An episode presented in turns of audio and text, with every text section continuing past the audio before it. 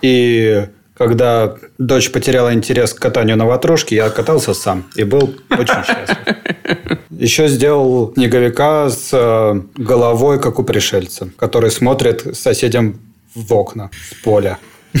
Возможно, им Ну, понравится. Они будут как минимум удивлены.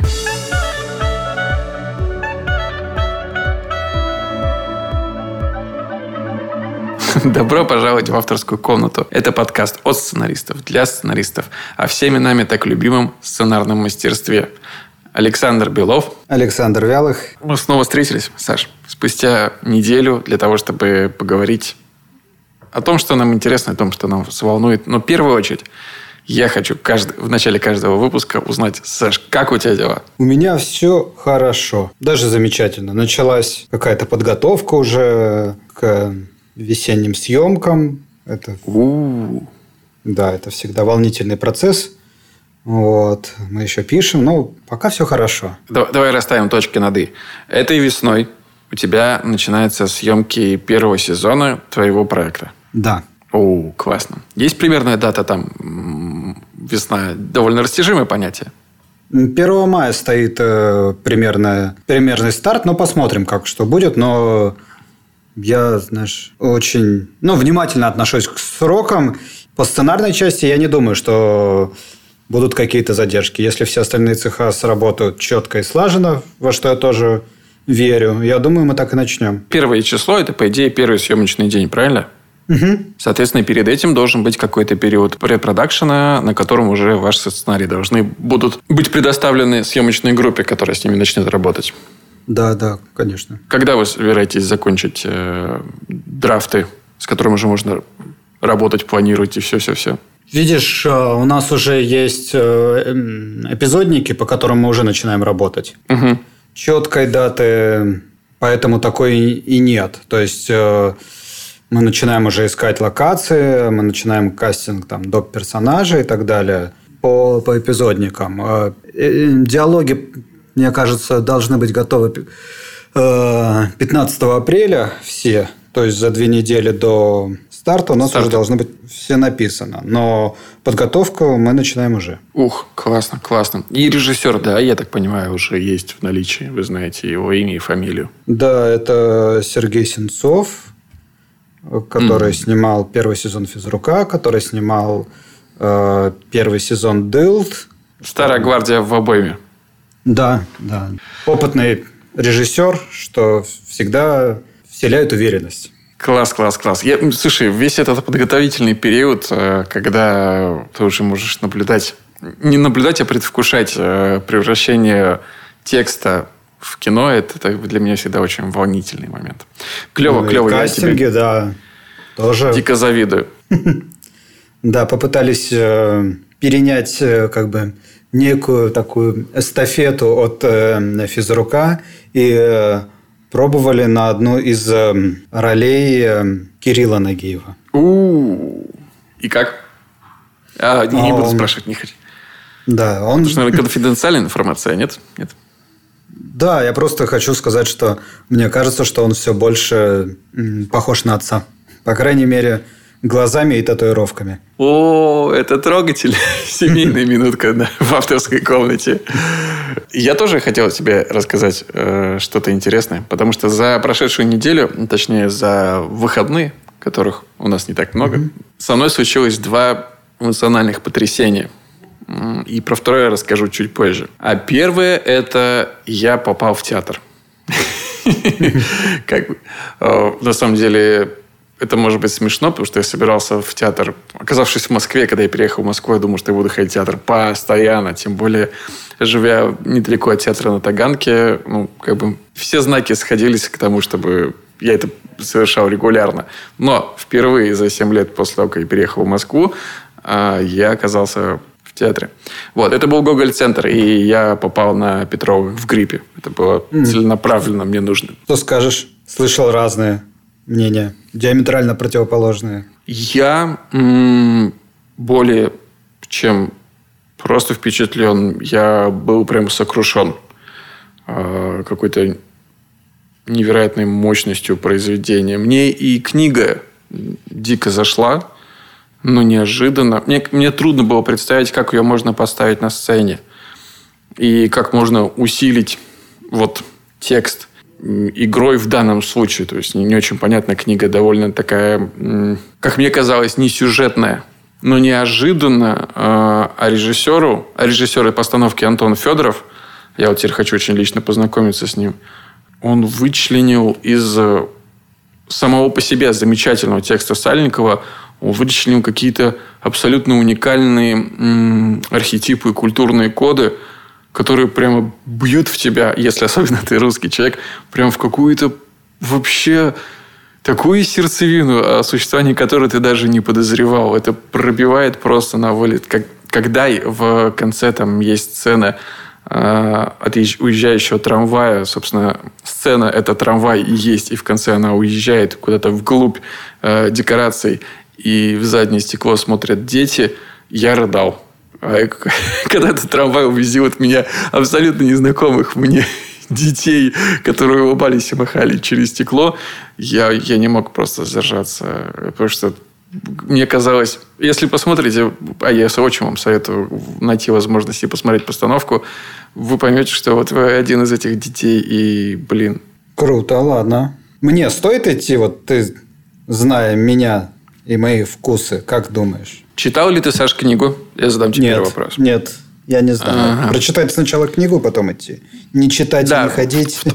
Не, в твоем случае, в твоем случае, зная твои вкусы, я бы рекомендовал тебе, ну и в большинстве случаев я бы рекомендовал э, сначала прочитать книгу, потом пойти, но это совершенно не обязательно. Моя жена, мы были с ней вместе, она не читала книгу, в отличие от меня, и в какой-то момент мне показалось, что она не просто поняла э, все, что там было, все связи и сюжетные ходы, которых там довольно много. А мне какой-то момент показалось, что она поняла даже больше, чем я. Возможно, именно за счет э, вот этой свободы э, от оригинального текста. А может быть, просто потому, что она глубже и интереснее человек, чем я. Такое тоже вполне возможно. Вот, это, собственно, мое первое потрясение. Слушай, давай, мы чем мы э, ходим вокруг да около-то? Тут же недавно церемония Оскар состоялась. Ты как вообще доволен тем, что «Паразиты» получили первый в истории Оскар и за иностран... фильм за иностранном языке, и, в принципе, лучший фильм. А, мы сегодня, да, обсуждали некий такой забавный парадокс с коллегами, что если фильм, э, если иностранный фильм получает э, Оскар за лучший фильм, то он автоматически получает как лучший иностранный фильм. Потому что странно будет, если он лучший в мире, но не лучший иностранный. Смотри, здесь же вот какая фишка. Премия за лучший фильм на иностранном языке хронологически вручается раньше. Но интрига сохраняется, понятно. Интрига, да, сохраняется, еще может быть. Не... Но в целом ты доволен? Э, наверное, да. Ну, по каким-то... Опять же, это очень э, мое мнение против там скольки, 8 тысяч с чем-то академиков Америки. Тем, что вот из представленных «Паразиты» лучший фильм, наверное, я согласен. С тем, что это лучшая режиссерская работа, вот я не совсем согласен. Мне кажется, что Джокер сильнее. И, как неудивительно, и «Однажды в Голливуде» сильнее режиссерски. Ну, точнее, «Однажды в Голливуде» вообще держится только на режиссере. Там просто там э, голый Брэд Питт и режиссер, и все. А, ну и, естественно, Ди Каприо. Держится два с половиной, там даже больше часа этой конструкции. А у паразитов очень э, понятный сюжет, очень все хорошо. Там есть какие-то интересные находки. Просто задача стояла проще. Мне кажется, так. Знаешь, как в... Да, где-то мы обсуждали... А, это Роман у нас говорил, что за две оценки за технику да, и да, за да, сложность. Ну, за сложность. Вот сложность у паразитов, мне кажется, была не, не очень высокая, потому что, ну, хороший сценарий. Хороший сценарий, интересная история, интересный прием тем, что это как будто бы два жанра склеиваются там ровно по второму, третьему акту, и необычность формы, скажем так. А в остальном жанровое кино хорошее, качественное, без вопросов. Мне кажется, что просто и в «Однажды в Голливуде», и в «Джокере» была сложнее задача режиссерская. Но, опять же, это мое субъективное мнение, не режиссера. Против восьми там с половиной тысяч э, академиков. Да, да, да. Мне трудно судить, поскольку, поскольку я не все смотрел. Но второе потрясение мое, которое случилось со мной на выходных, я посмотрел фильм под названием «К звездам». Наверняка э, многие наши слушатели уже его видели. И я посмотрел, и меня, меня пробило, вот это было еще до э, Петрова гриппа, меня пробило просто в такую такую человеческую кашу. Э, я сидел и и рыдал, опять же, что-то у меня довольно простые эмоции, реакция эмоциональная на хорошее произведение. И потом, когда я посмотрел этот фильм, я такой, блин, вот это мой э, личный претендент на лучший фильм года. И я полез э, смотреть его в списке номинантов и вдруг понял, что он даже не номинирован на лучший фильм года. И даже на режиссерскую номинацию он тоже не, не номинирован. У него всего одна номинация за звук. При том, что там сильная актерская работа Брэда Питта, который получил Оскар за лучшую мужскую роль второго плана. А вот здесь он был на первом плане и был... Мне кажется, Но он при этом... был в эм, лонг-листе. То есть, изначально, mm-hmm. мне кажется, его обсуждали. Просто он в пятерку не попал. Потом я понял, почему на меня производит такое впечатление. Потому что это очень личная история, которая попадает прямо в меня. Вот эта э, гонка главного героя, поиск э, отца и все прочее, это очень моя личная история. И она, конечно, во мне отзывается, резонирует э, мощнейшим образом. И я подумал, что, ну, блин, наверное, моя субъективная оценка не, не, имеет, права, не имеет права претендовать на что-то. А потом подумал, а какого хера? Ну, то есть, э, на мой взгляд, э, э, «К звездам» это лучший фильм этого года, и я не должен за это испытывать стыд за то, что он там не попадает в шорт-лист академиков. Потому что так или иначе, эти восемь с половиной тысяч академиков – это все субъективное мнение. И вообще объективного мнения в творчестве, ну, его довольно трудно э, достичь, поэтому те, кого награждают, это субъективное мнение 8,5 тысяч человек. Просто усредненное из общего какого-то количества. И ничего страшного, что к звездам не попал вот этот итоговый список. Для меня лично к звездам оказался э, главным открытием вот этого года. Вообще год шикарный, я хочу сказать. Это не прошлый год, когда одна такая абсолютно шляпная зеленая книга э, блин, достойная конкуренция и, мне кажется, вполне себе достойный победитель. Я хотел еще, знаешь, что сказать? Нам, как сценаристам, наверное, особо стоит э, посмотреть на Оскар за лучший сценарий. В данном случае, наверное, за лучший оригинальный сценарий. Если ты обратишь внимание, то почти все номинанты – это режиссеры-сценаристы. Э, что Ной Баумбах в «Брачной истории», что Квентин в Голливуде, Райан Джонсон в «Достать ножи», Сэм Мендес «1917», Пун Джун Хо, э, хотя у него был, по-моему, соавтор на этом фильме. И тоже, по-моему, у Сэм Мендес тоже не в одного писал. Но в любом случае, э, режиссер-сценарист. Авторское кино, опять же, к которому мы возвращаемся, то, где создатель, условный, отвечает за все составляющие истории. И мне кажется, это то, вот, о чем мы говорили чуть раньше, о том, что, э, возможно, опять возвращается эпоха нового какого-то Голливуда и сторителлеров-универсалов, которые могут и написать, и поставить сами то, что они видят. Ну да, такой реванш авторского кино. Да, и мне, меня очень радует это. Ну история. да, давайте Я... вспомним двухлетнюю давности Оскар, когда номинировалась э, Черная пантера. И согласитесь, сейчас гораздо лучше. Согласен, согласен. Потихоньку от новостей я хотел предложить перейти к э, теме сегодняшнего подкаста. Э, я бы озаглавил ее как э, этикет сценариста. Для сценаристов, от сценаристов. Вот эта схема. Во всеми нами любимом сценарном мастерстве. Все верно, Саш. Я расскажу а, почему мне захотелось, а я, это я был инициатором этой беседы, а, почему мне захотелось про нее сегодня поговорить. Дело в том, что какое-то время назад в одном из сценарных обществ, сообществ э, сколыхнулась история. Я не знаю, наверное, мне не хочется называть имена, поэтому я в условном таком сферическом, обезличенном виде просто опишу потенциальную возможную ситуацию. Вот, допустим, давай э, через тебя пойдем, Саш.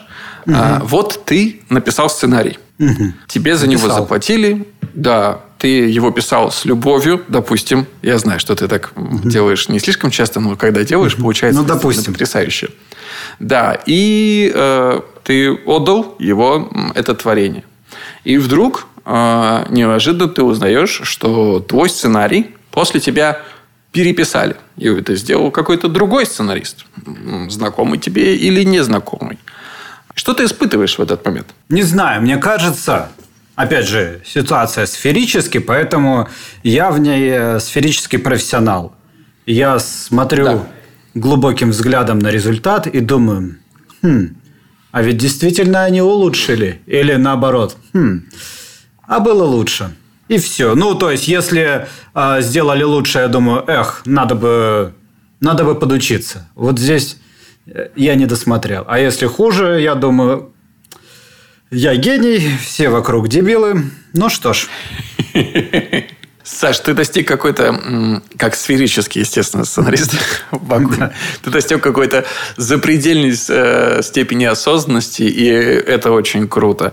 А вообще, конечно, лич, э, абстрагироваться от этой ситуации, дистанцироваться от нее довольно проблематично, поскольку мы все к творчеству э, вкладываем и силы, и эмоции, и Несмотря на то, что, опять же, правильно, когда мы там с Ромой Кантором обсуждали, что называть э, свой сценарий там «Моя, моя дитятка», «Мое детище» – это довольно пораженческая позиция, поскольку это работа, мы все профессионалы.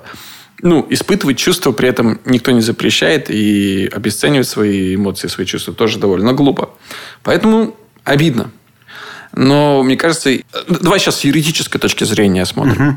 этот вопрос, чтобы понимать, да? То есть э, кто-то взял и переписал за тебя твой, твой сценарий. Обидно, обидно. Но угу. э, это абсолютно законно, потому что когда сценарист э, пишет сценарий и подписывает договор на его разработку, то в каждом договоре, возможно, есть какие-то малочисленные исключения, но те, из тех, которые я подписывал, я знаю точно. А, поэтому в каждом этом договоре стоит эм, такой пункт, что продюсеры, собственно, покупатель, человек, кто-то, который платит мне деньги, э, имеет полное право без моего уведомления меня, как сценариста, э, привлечь к работе над сценарием третьих лиц. Да, Абсолютно и, спокойно. И если, если вы понимаете, что данный факт вы потом не сможете морально пережить, то вычеркивайте из, из э, договора этот пункт. Если у вас есть э, достаточно сильная позиция, вы хороший автор, и продюсер вами заинтересован, вычеркиваете. Если нет, э, пишите лучше, чтобы быть им. Хорошая позиция. Теперь давай представим с другой стороны. Ты, Александр, сценарист, который профессионал. И я знаю, что ты можешь улучшить не один сценарий а, сделать их мощнее. И представь, что ты, к тебе обращаются э, продюсеры, человек с э, просьбой улучшить уже существующий сценарий. А, ты бы взялся за такую работу? Ну, сейчас нет, а вообще я такое делал. Ты понимал чувство того человека, чей сценарий ты переписываешь? Или это в данном случае не имело для тебя значения, как для сферического сценариста? Слушай, ну, наверное, я об этом не особо думал, потому что, ну, я думал о том, как улучшить текст. Не был там знаком с людьми, но я знакомился с текстом и пытался что-то поменять. И ты имел полное право на это? Судить человека за то, что он... Вообще судить это не, не наша задача. Я вспомнил, да. был случай, когда я даже общался, потому что я был знаком Э, с ребятами, которые работали до этого над этим проектом. Я сказал, вот, типа, мне предлагают. Я посмотрел в титрах, тут ваши uh-huh. имена, и так что как? Они говорят, о, слушай, мы год мучились, мы всем мозг изнасиловали, Удачи. И вот здесь, Саш, ты вдруг неожиданно попал ровно в то, о чем я как раз хотел сказать. Смотри, в ситуации, когда один сценарист продал сценарий, продюсеры его взяли, остались, возможно, им где-то недовольны, ничего первому сценаристу не сказали, но обратились ко второму сценаристу, сказали, у нас есть недоработанный сценарий, вот тебе денег, э, мы хотим, чтобы ты его доработал. Понятно, почему они не обратились к первому сценаристу. Ну, они остались недовольны его работой. Здесь все логично. Мог он переделать? Мог. Могли они не делать этого? Могли. Имели полное право. Имел ли право второй сценарист согласиться на эту работу? Конечно, имел полное право вообще не задавать никаких просто просто сесть и переписать чужой сценарий так, как нужно под задачу. То есть, юридически вот эта ситуация, она вся прекрасна, ну, существует в абсолютно правовом поле. И так-то по уму, ну, никто никому ничем не обязан. Кроме как э, чувство первого сценариста. Ну, мало ли мы видим обиженных сценаристов. Но с другой стороны, я же не просто так обозначил э, тему для обсуждения не как э, юридическую ситуацию, а как этикет сценариста. То есть мы же часто говорим о том, что сценарист довольно незащищенный человек, особенно в нашей, в российской индустрии. Человек, с которым не так часто считаются, как, как нам бы этого хотелось. Человек, с которым часто поступают нечестно, гораздо чаще, чем нам бы этого хотелось. Э, и ну, рассчитывать на помощь извне, из каких-то других цехов, ну, возможно, это было бы здорово, но когда-нибудь в будущем, пока особо не приходится.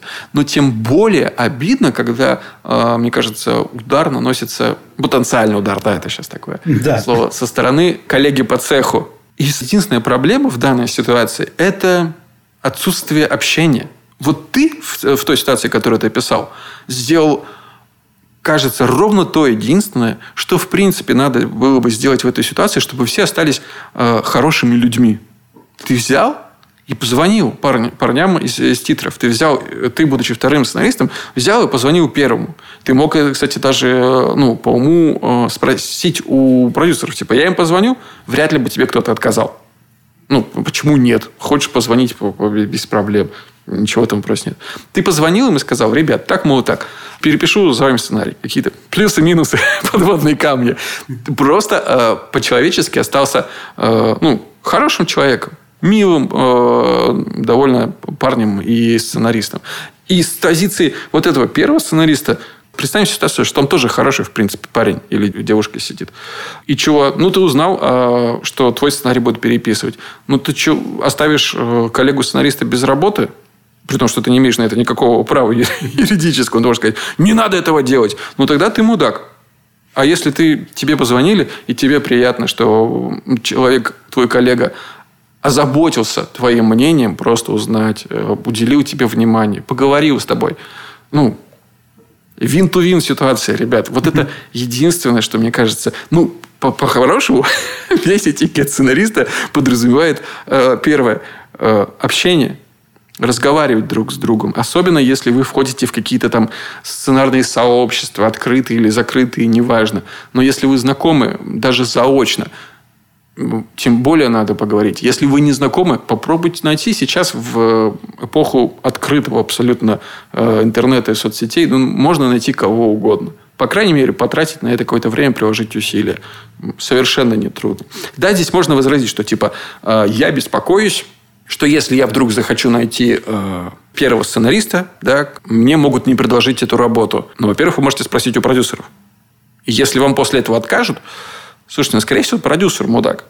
И хотите ли вы с таким продюсером работать? Ну, тут уже как, каждый сам решает за себя. Просто надо понимать, что ну, в данном случае вы э, предпочли работу тому, чтобы остаться там, ну, более-менее милым человеком. Из-за этого Слушай, тоже мне... нельзя судить. Мне кажется, что здесь еще нельзя забывать тоже. Ну, то есть, это такая позиция. Зачем я буду говорить людям, э, что их э, труд э, кровью и потом написанный сценарий я сейчас буду переделывать. Это как э, стать гонцом дурной вести. Типа, пойду скажу, что я убью их детище. Такое, переделаю. А, может быть, может быть такое. Мне кажется, что тут не на... Э, надо еще думать о том, что в основе, ну, как бы нежелания общаться лежит не только э, скрытность э, и желание заключить э, контракт за спиной у своих коллег. А, тем более, что ты же, когда вступаешь на эту дорожку, ты понимаешь, что твои, твое имя будет в титрах, все узнают это, ну, нельзя сделать незаметно. Просто, Или отказываться от титров, если для тебя важны только деньги, а не личные амбиции. Такое тоже возможно. Но окей. Все узнают. Вот, то есть, э, мне кажется, дело не в тайне, дело в том, что э, люди боятся негативной реакции. Очень тяжело общаться внутри сообщества. Я ну, понимаю. тяжело не обидеть, тяжело, а еще тяжелее не обидеться. Это вообще очень сложно. И казалось бы, в этой простой вещи там процентов 40-50 успеха вообще. Действительно, взять и вот позвонить просто человеку и сказать, э, ну, слушай, это будет довольно неловкий звонок. Связаться или даже просто написать куда-то в соцсети. Ох, я когда был продажником э, в предыдущей своей профессиональной жизни. Жизни. Э, да, мне было очень тяжело вообще вот эти все холодные звонки и все прочее. А, при том, что я, в принципе, знал, что ну, человеку там я не ношу ни на какого вреда. Возможно, здесь это было бы даже тяжелее. Я, я никогда не оказывался в твоей ситуации. А, и никогда не оказывался, наверное, не помню. Или, может быть, просто не знаю в ситуации условного первого сценариста, чей труд будет потом переделан. Но мне кажется, я бы, хочется верить, я бы нашел в себе силы и позвонил. Потому что а, после этого я точно почувствовал бы себя Лучше? Да, лучшим человеком. Более лучшим человеком. Если ты помнишь такое выражение. Ну а... вот смотри, кстати, я, может быть, чуть подзабыл, но фильм, который э, про Золотое кольцо, мы же все вместе писали. Да, все верно. И, насколько я знаю, его потом переписали, переписали и сняли. Вот. Обижаюсь да. ли я на людей, которые его переписали? Нет. Я благодарен людям, которые тоже впряглись в этот вагон и дотолкали его до съемок и до зрителя. И даже если все там верно. немного осталось от того, что я придумал, это все равно ну, гораздо лучше, чем не вышедший сценарий, потому что он был недописан. Да, действительно, мы с тобой какое-то время назад, несколько лет назад, участвовали в самой начальной стадии в разработке фильма «Золотое кольцо», который вот уже снят и, возможно, в ближайшем будущем выйдет. А, действительно, после нас его переписали прям... Ну, то есть, из какой-то болванки из него сделали полноценный продукт. Но скажи мне, когда все дело было ближе к концу, написал ли тебе человек, Позвонил ли тебе человек и э, э, спросил ли тебя про твое мнение, про позицию, и хотел ли ты быть, ты, ты быть в титрах этого фильма? Эм, да, мы общались, э, все нормально. То же самое произошло и со мной. Так это потому что общение, потому что человеку оказалось нетрудно, он взял и позвонил, написал, поинтересовался твоим мнением. Я хотел бы как раз закончить одной историей, которую я некоторое время назад... Я вообще не, думаю, что для российского рынка окажется значимая такая ситуация. Потому что, ну, я часто сравниваю его с Диким Западом, потому что нет каких-то правил, да, там нет гильдии, как в WGA э, в США которая бы регламентировала все спорные вопросы, когда там есть арбитраж, который э, решает, кто в титрах, а не просто от балды вписывают э, кого, в принципе, кого угодно. Продюсер по договору может вообще э, хоть собаку свою туда вписать, если честно. Нет, слушай, чтобы вписать в титры, нужно, чтобы ты отчуждал права. Соответственно, на собаку придется какой-то договор составлять, а ее как кого? Как физика, а у нее ИНН нету. Это, слушай, это не так просто. Слушай, я уверен, что у некоторых э, продюсеров э, собака есть уже с ИНН, и более того, на нее оформлены кипрские офшоры, и все у нее хорошо. Да, ну просто эта ситуация, э, которую я вообще никак не ожидал, вдруг оказалась настолько резонансной, Э, настолько всех взволновала, тронула и оказалась э, значимой, что мне кажется, это скорее знак в плюс всей индустрии, чем в минус. Да? По-прежнему это больная тема, но ее обсуждают, и это очень важно. И какое-то время назад я читал интервью Крейга Мейзена, да, да, давнее время уже назад, в котором он рассказывал историю, которая мне очень понравилась. но я не знал, что она окажется актуальна для нас, для нашего рынка и для меня лично.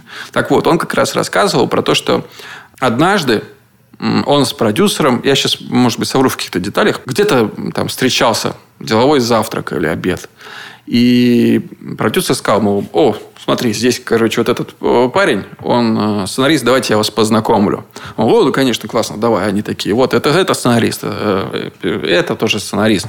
И тут этот парень говорит, э, посмотрел и говорит, жите, а вы Крейг Мэзин?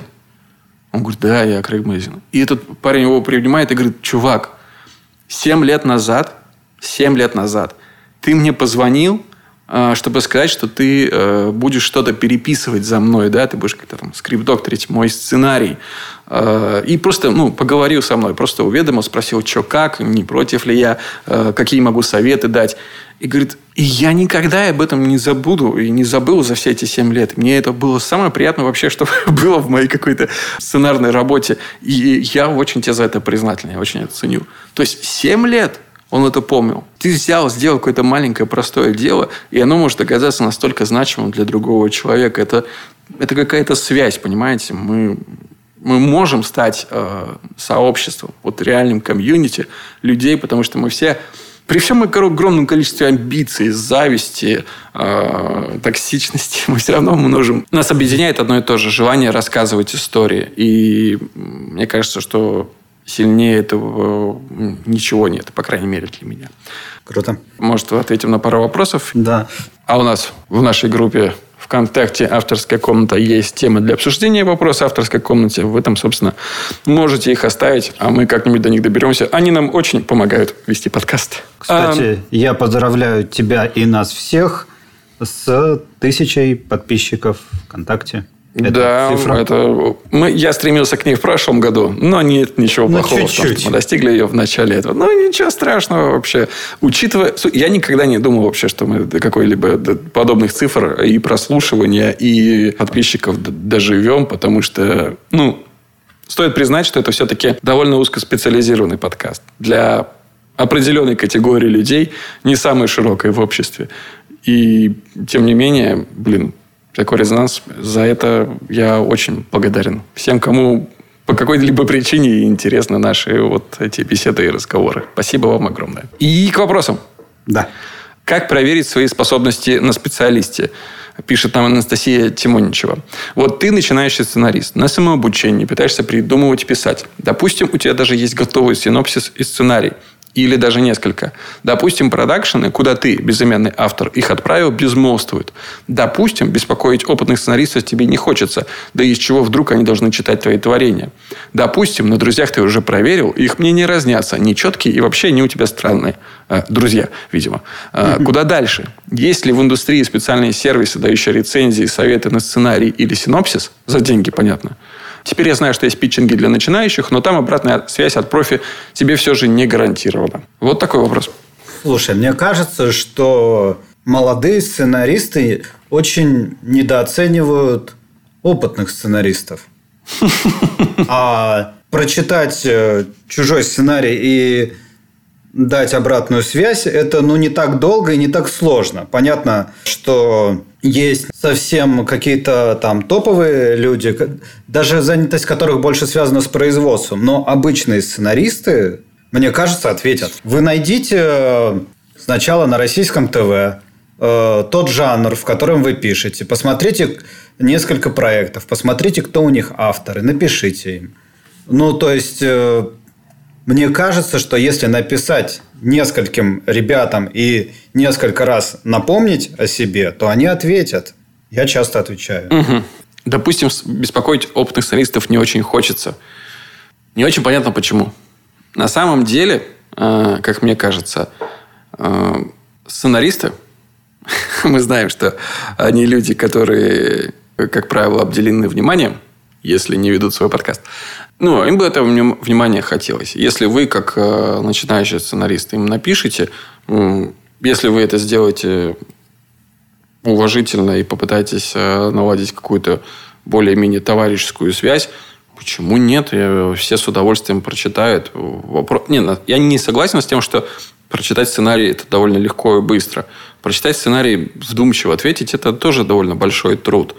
Э, и каким-то там условному Илье Куликову да, отправлять свой сценарий, который человек там работает больше часов, чем в сутках набирается, это странно, скорее всего, он действительно не ответит. Ну, блин, на рынке довольно большое количество классных, кайфовых сценаристов. И скидывать их со счетов просто потому, что не хочется, просто потому что взять и написать, это то, о чем мы сегодня говорили, да, заговорить с кем-то, со своим, даже пусть будущим, даже пусть потенциальным э, коллегой, э, довольно тяжело внутренне. Э, ну, а кто говорил, что будет легко? Преодолеть вот эту стену, попытаться набраться смелости. И, и я думаю, что это окупится в какой-то момент. Да, мне тут... Я часто думаю о системе, вот, которую как-то Лилия Ким описывала в голливудскую в сценаристах. Наличие менторов. Мне кажется, что прийти бы к этому было бы очень круто. То есть, когда молодой какой-то сценарист, который попадает в индустрию, э, находит себе старшего товарища, который дает какие-то советы, что-то объясняет, куда надо ходить, куда-то не надо. Ну, то есть, как-то помогает э, сориентироваться в том мире, в который человек только попал. И, соответственно, когда он э, сформируется как опытный автор, он поможет кому-то еще. Это сделает э, индустрию более здоровой. Понятно, что это сложная вещь. Ну, то есть, э, она может существовать только на взаимном интересе.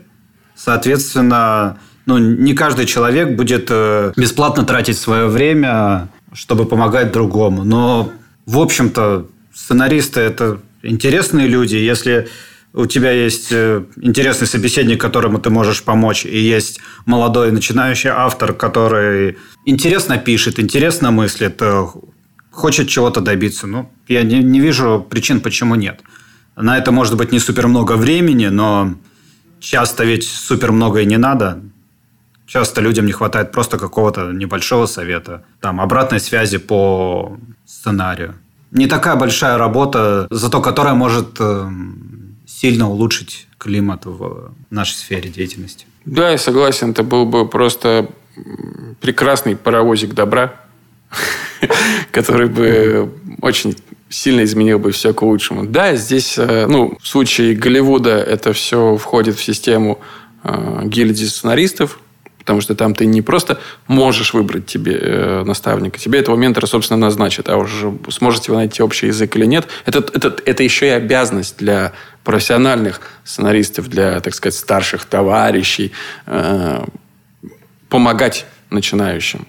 Ну, блин, это же не только история про отдавать, это история и про получать. Человек, начинающий сценарист, наверняка у него есть что-то свежее, новое, э, что ты можешь от него почерпнуть. Это очень клево. Ну и плюсом э, я хотел бы сказать про пять первых страниц. Или первые пять страниц, как хотите, так и называйте. Э, да, вы можете... Мы не так часто и не так регулярно возвращаемся к этой рубрике. Э, нам тут, опять же, в комментариях подсказали довольно неплохую идею, интересную, о том, чтобы вместе с приглашенными гостями разбирать сценарии, которые нам присылают. Нам действительно можно прислать пять первых страниц вашего сценария, и рано или поздно, однажды, мы доберемся до всех и каждого. Стараемся идти по хронологии. Возможно, в какой-то момент мы обращаемся просто к лучшим, но стараемся дойти до всех. И в каком-то виде не весь сценарий, естественно, но первые пять страниц, самые важные первые пять страниц, на которых стартует история, мы разбираем вот прямо в рамках этого подкаста. Может быть, в ближайшие несколько выпусков э, снова вернемся к этой теме. Что скажешь, Саш? Да, давай попробуем. Пришлите нам то, что вы считаете интересным, но чуть-чуть недоработанным. Да, даже если считаете доработанным, кто знает, может быть, мы просто впечатлимся. Может быть, это будет первый случай, э, когда мы такие скажем, ну, тут даже непонятно, что сказать. Хотя, на самом деле, вряд ли. Я думаю, что если бы э, обладатель Оскара за лучший сценарий Пак Джун Хо прислал бы нам своих паразитов, мы бы тоже до чего-нибудь там подумали. А вот это можно было бы улучшить. Причем, ну, не сказать, чтобы мы были сильно неправы. Когда я смотрю свои сценарии, э, которые написал я просто несколько дней назад, э, я всегда вижу, что я мог бы улучшить. Возможно, я не нахожу инструменты, как это сделать, но я вижу вещи, которые хотелось бы улучшить. И это касается не только сценариев, это уже и после снятых э, вещей. Всегда есть что улучшить. Такая вот э, работа. Чего что поделать. Давай финалить. Будет сейчас неожиданное ответвление. Я хотел... Ух ты. Да, обратиться к нашим слушателям. Слушайте, я смотрю, вышел на HBO «Чужак», и я его не хочу смотреть, а, но мне очень интересно, что там произойдет. В чем тайна? Если кто-то досмотрел, напишите, пожалуйста, в комментариях, в чем там вообще весь замут и что происходит. Мне очень интересно. Я тогда... Слушай, да вот это, конечно, поворот, да, просто конец выпуска почище, чем в «Паразитах». А, да, резко меняем жанр. Это... Ну, это означает только одно, Саш, что я в ближайшие дни э, в комментарии заходить не буду, потому что у него просмотрено несколько серий, и я хотел их досмотреть. Так что, да, не буду призывать писать тебе в личку, да, пишите в комментариях под э, выпуском. Э, Саша пускай там ознакомится, а я просто уйду на некоторое время из соцсетей, пойду честно досмотрю и вернусь. И тоже напишу комментарий сам тебе. Может быть, ты тогда досмотришь и напишешь. Э, можно попробовать и так. На, на это у меня есть неделя до следующего выпуска. Слушай, отличная была беседа. Я прям очень рад, что мы поговорили на эту тему. Она была для меня супер-мега-дупер важной. И круто, круто, что она вот такая на самом деле из, из больного в что-то позитивное очень вылилась. Спасибо тебе большое. Всем. И услышимся на следующей неделе. Пока. Пока.